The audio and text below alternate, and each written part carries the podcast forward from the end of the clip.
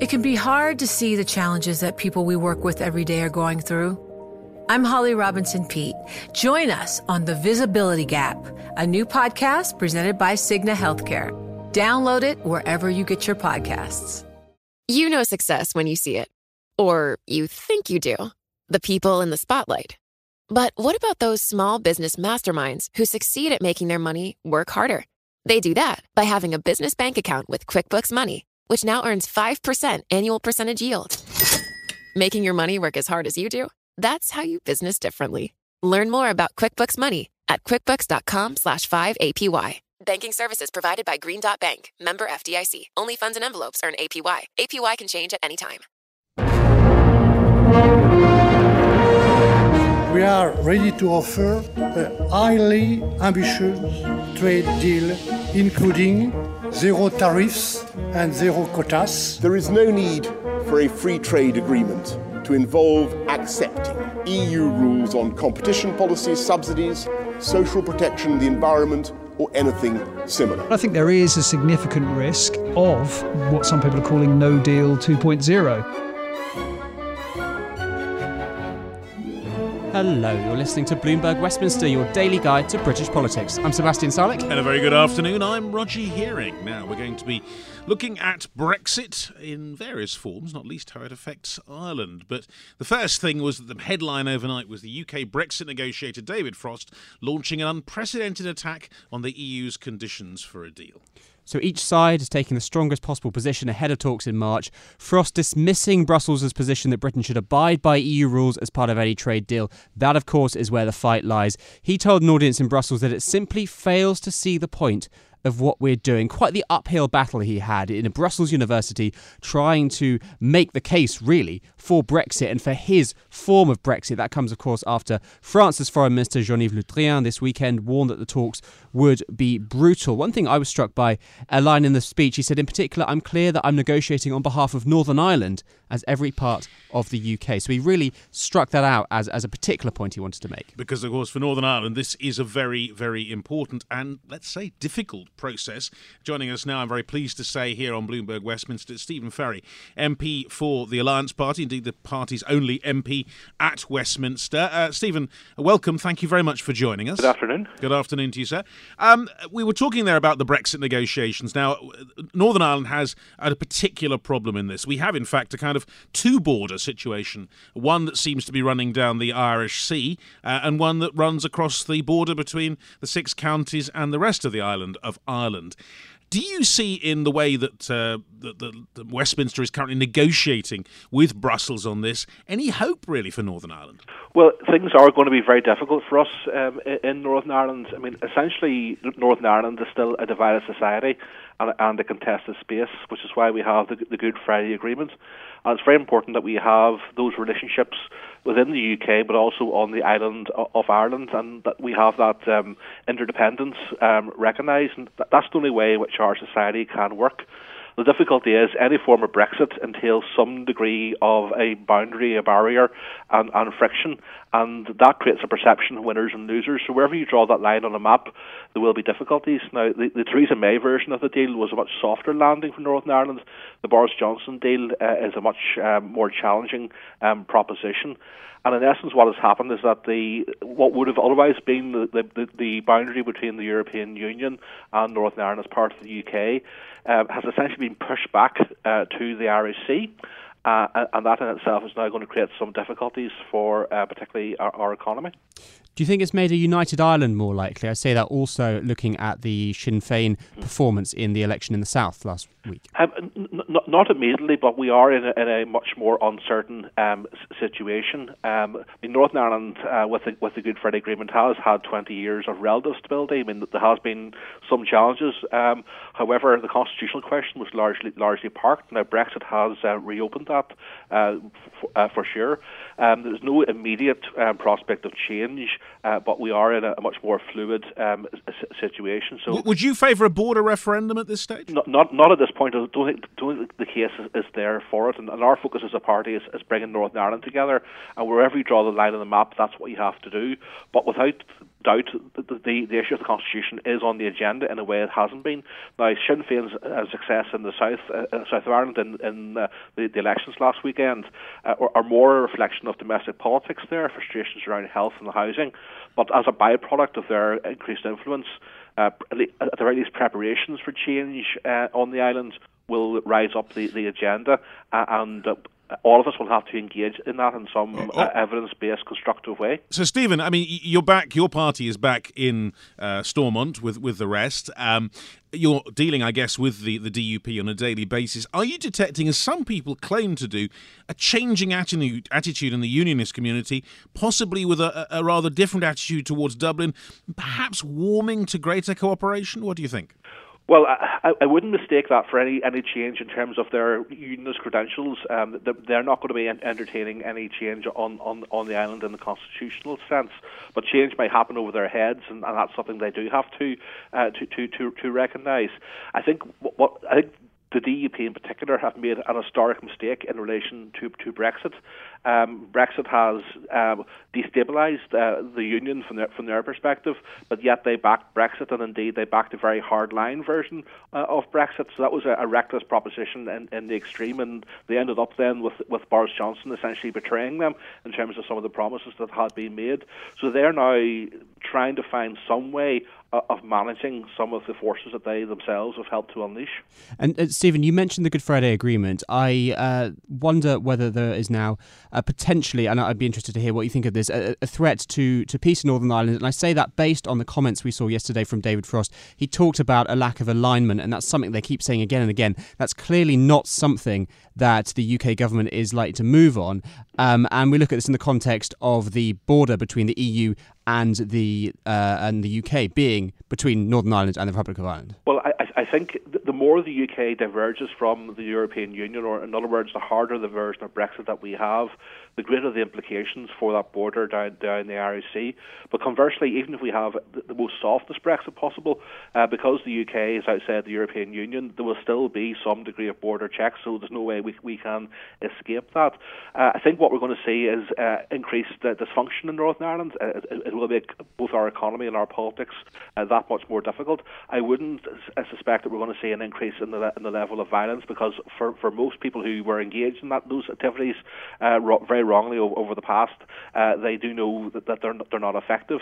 That said, we do have a, uh, a small number of dissident Republicans um, who will seek to exploit anything they can, and that threat remains um, severe and, and persistent. Well, let me let me drill down into what that dysfunction you're talking about because it is interesting. We, we did see, of course, uh, uh, a very strong showing by Sinn Féin in the south, formerly uh, the political wing of the IRA, though the leader of Sinn Féin has very much even more distanced herself from uh, people who cling to the idea of, of, of, violence. But nonetheless, we have seen it in reasonably recent times, not least, of course, in the killing of Lyra McKee, uh, for whom someone is has been charged. Um, is there not a risk that the violence could resume if people f- feel dissatisfied economically as well as politically with what comes out of all this? Well, there's always a risk, and, and, and nothing can ever be taken for granted, uh, and we can't be complacent around these things. Um, but I, I, think it is fair to say that um, Sinn Féin and uh, the, the, broader Republican movement are committed um, to uh, the peace process. That this this has been a, a feature for the, uh, the, best part of, of 25 uh, years now. That said, I mean, there sometimes they, they will hark back to uh, the, the, previous days and, and, and make some very irresponsible comments, which themselves uh, create tensions in our society. But the problem that we have now is what we call the dissident Republicans, uh, which were breakaways from the IRA um, back in the 1990s. Uh, they're small in number, uh, but they have the ability to create uh, enormous damage. And Lyra McKee's murder was one uh, example of that. But we've had attacks on police officers um, and, and, other um, people working uh, on, on, behalf of the state over the past num- number of years, and, and, those threats are ongoing. And indeed, over the past 24 hours, threats have been issued to Sinn Féin um, directly from the dissidents. Um, so that's again rationing up tensions. So people will seek to exploit any tensions and difficulties that exist in, in society. Uh, and while there will be dysfunction, uh, most people know that violence gets us nowhere. And you mentioned the likelihood of increased economic dysfunction as well. How do you see that playing out? Well, uh, Northern Ireland is in that position where we dependent upon both the Republic of Ireland uh, and the European Union and the rest of the UK, both uh, in terms of sales and also supply chains. And if we see some degree of friction being created, particularly down the Irish Sea, as, as it now looks likely, that's going to, to interfere uh, with that. Um, there, there, could be some situations where Northern Ireland could actually have a foot in both the European Union and the UK. But as things currently stand, there's perhaps a greater risk that we could end up being peripheral. Uh, if we're trying to explain our economy and how we're partially in the in the EU and partially in the UK, at times that could come across as very complicated to people looking to invest, and that may put people off. So th- this could fall either way uh, for us, but at this stage, um, I think we're more concerned than hopeful. What about you, Stephen? Because I mean, you you are the only Alliance MP in the House in Westminster. Uh, is, is, do you not feel perhaps slightly dysfunctional? I mean, what what can you actually do concretely in that situation? Well, I, am in the position where I, I, can build alliances and and, uh, and speak to, to parties um, right, right across the chamber and, and try to work through um, solutions. Um, Obviously, what has now changed is the, the very large um, majority for the Conservative Party in contrast to, to the previous party uh, Parliament, and they can put through at the stage anything uh, they wish. So, in terms of numbers, uh, none of the opposition MPs have the ability to change outcomes. What we do have is the, is the force of, of argument, and something I'm very keen to stress. I mean, Boris Johnson's talked about uh, he wants to be a one nation Tory. Uh, well, that can't be one nation being England. England, he has to recognise the UK consists of, four nations, including including Northern Ireland. And Brexit will have different impacts for different parts of the UK. And if those aren't factored in uh, to UK policy going forward, then he is going to end up pushing Scotland and Northern Ireland out of the out of the, the, the out of the UK. So that is very much the the choice he has to make, and that's those are the arguments we will be making to them in terms of making sure that Northern Ireland's interests are properly taken into account. Who do you ally with? Which, which, which parties, briefly, would you work with in, in Parliament? Well, um, it's, a, it's a range of alliances. Um, we're a sister party of the Liberal Democrats within uh, the, the, European uh, Liberal movement and, and the, uh, Liberal International. So we have good links uh, with, with, them. I would also work very closely with the SDLP, who will be uh, also fellow Remainers uh, in terms of Northern Ireland. And but indeed, Labour and SNP that will be common cause with, with, with all of them. So and there's even some Tories I've, I've, I've long-standing relationships right. with as well. The countdown has begun. This May, a thousand global leaders will gather in Doha for the Qatar Economic Forum powered by Bloomberg, held in conjunction with our official partners, the Qatar Ministry of Commerce and Industry and Media City Qatar, and premier sponsor QNB. Join heads of state, influential ministers, and leading CEOs to make new connections and gain unique insights. Learn more at QatarEconomicForum.com. Thank you. Let's have a look at the other stories making news in the world of politics. We've got to start with what is making a lot of splashes today. It's this advisor, Andrew Sabinski's resigned after I think you can call it a media furore. Uh, uh, the outrage over the remarks he's made about things like unplanned pregnancies um, and black people and women and all sorts of things. He uh, once suggested black Americans have a lower IQ on average than white citizens. Uh, he was appointed when the Prime Minister's senior aide advertised for weirdos. Remember that? To apply for jobs at number 10. And this is what they ended up with. We had uh, Business Minister Kwasi Kwarteng saying that Sabinski jumped before he was pushed. Now, I've read them now, and I've said they were racist, and I've said that his remarks were offensive. And obviously, we can't have these people with that, those kind of views operating at the heart of government. Sabisky, I think, rather than Sabinsky. We must uh, make sure at least he gets his name right. uh, whatever else. Now, UK jobs. Well, the economy has added 180,000 jobs in the fourth quarter, leaving the jobless rate at a four decade low of 3.8%. Now, according to the Office for National Statistics, vacancies rose by 7,000 in the three months uh, up to January, and employment in the fourth quarter hit a record high, driven by full time employees. Now, earnings, including bonuses, did slow in the fourth quarter, just 2.9% growth but it is still outpacing inflation. And then the budget is going ahead as planned on the 11th of March. That's according to the new Chancellor, Rishi Sunak. He confirmed the date on Twitter. There, of course, had been a bit of speculation about a delay, possibly. That was after Sajid Javid quit suddenly last week. But Sunak says he's cracking on with preparations. Right, well, let's now go to Matt Bevington, who's a policy researcher at the UK in a Changing Europe group. Matt, good afternoon to you. Thanks for being with us. Um, let's uh, first of all think about that speech. David Frost really was uh, putting out something I think that perhaps deliberately provocative. If one sees this as theatre, it was certainly a rather dramatic opening scene. But should we take the line that UK will not abide by EU rules seriously? Well, I think yes, in the sense that I can't see the UK signing up to um, EU rules wholesale, as in on, on state aid rules in particular, that the UK will just adopt those rules and have the European Court oversee it. Where there is a bit of room, I think, is on, is on what, what is called non-regression on these on these things. So the UK maintains its current standards, and the EU agrees to do the same. That's the sort of thing where I can see the UK signing up to it. It's all about wording in the end. I think it will be packaging that's really the crucial thing. But no, I think there is a principle there about not signing up to EU rules wholesale, and I think that was a genuine message, not just not just uh, not just theatre.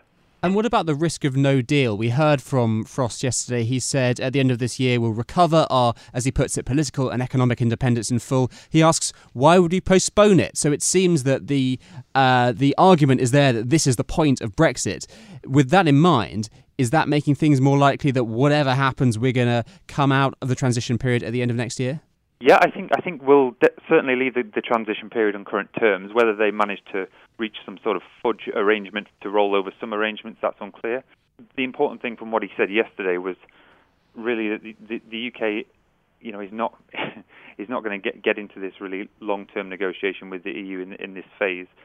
What I would what I would sort of point towards, I think, is the the UK trying trying to find some sort of fudge position in the end. I mean, it's unclear whether whether there is political space to do that here, but I mean, the message was was quite clear that this transition period will end, and I think that's true. But uh, we're far too early in the process. The important sort of indications will come in a couple of weeks' time, whether the two sides can actually agree whether they have a basis for negotiation. I think that's the first step we need to get to, whether before we start thinking about whether we reach no deal or not. And if the UK and the EU can sort of agree, well, yes, we're negotiating a similar sort of framework, then that will be an indication that we're heading towards a deal. And we should know that fairly quickly, I would say, within the next month or so. That will be key. Yeah, we are, we are getting word, in fact, that the opening round of the talks will take place in Brussels in the first week of March, and EU leaders will sign off the mandate in the coming week. Uh, talks will alternate between here and London, apparently on a three-week cycle between both. I doubt they will cycle, but um, I suppose I suppose the thing with this, Matt, is in the end, is there not an element of what one of our commentators called game theory? Because each side actually does need a solution. It doesn't really help either side to walk away from this with no deal. Yes, I mean there certainly is a degree of that, but I think I think there is thinking on the EU side among some that when we get to a no deal situation that their position improves relative to the UK and actually then they're they're they're in a position a, a, stronger position than they are now.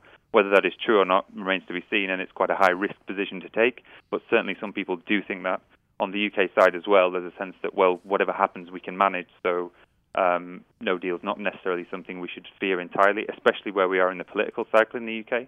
I think Boris Johnson feels like he probably has some space, even if even if there is some disruption. And actually, in a way, some disruption on the UK side is evidence for the UK public that yes, things are changing. He said he was going to deliver on Brexit, and he is doing. And yes, it's slightly painful to begin with, but it's different. And it's, so I can see that there's a political case on both sides where no deal can can be used to their benefit. So I think there's there's two sides to this. You know, no deal is not, it, of course, economically damaging, but politically can be useful for for both sides. Do you think the political capital is there on the UK side if disruption does start to occur to be able to tell the country, look, this is all part of what you signed up for, especially given the rhetoric coming from the government that Brexit is now, as they put it, done? You, you know, it, it comes really down to divisions in society that, that have been here all, all throughout. Really, I mean, for for the Leave voters, yes, it's something they're willing to put up with. The question is whether the Remain side are as willing to put up with it. Probably not. Um, but I think ultimately, one thing that's happened throughout the Brexit process is we've been in a fairly benign economic environment. As you were just mentioning, jobs numbers are pretty mm. good. The economy's rolling on reasonably well, if not if not altogether impressively. So I think if we start to see unemployment rising, job losses, businesses closing, that sort of thing, that really can change the political context and the political debate.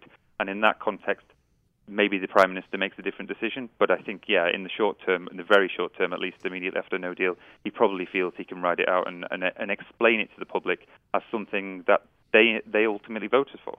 But do you get the impression that Europe wants? I mean, you mentioned that their their sense that perhaps they'd be all right along the way, they'd manage. But the the sheer volume of trade between the UK and the EU surely means that's an unsustainable position. There has to be something to oil the wheels because, as you say, although uh, economics in general perhaps not so bad, with things like the the coronavirus around, there's a strong potential for mega problems in the global economy. And you don't want to be caught in a difficult position at that point.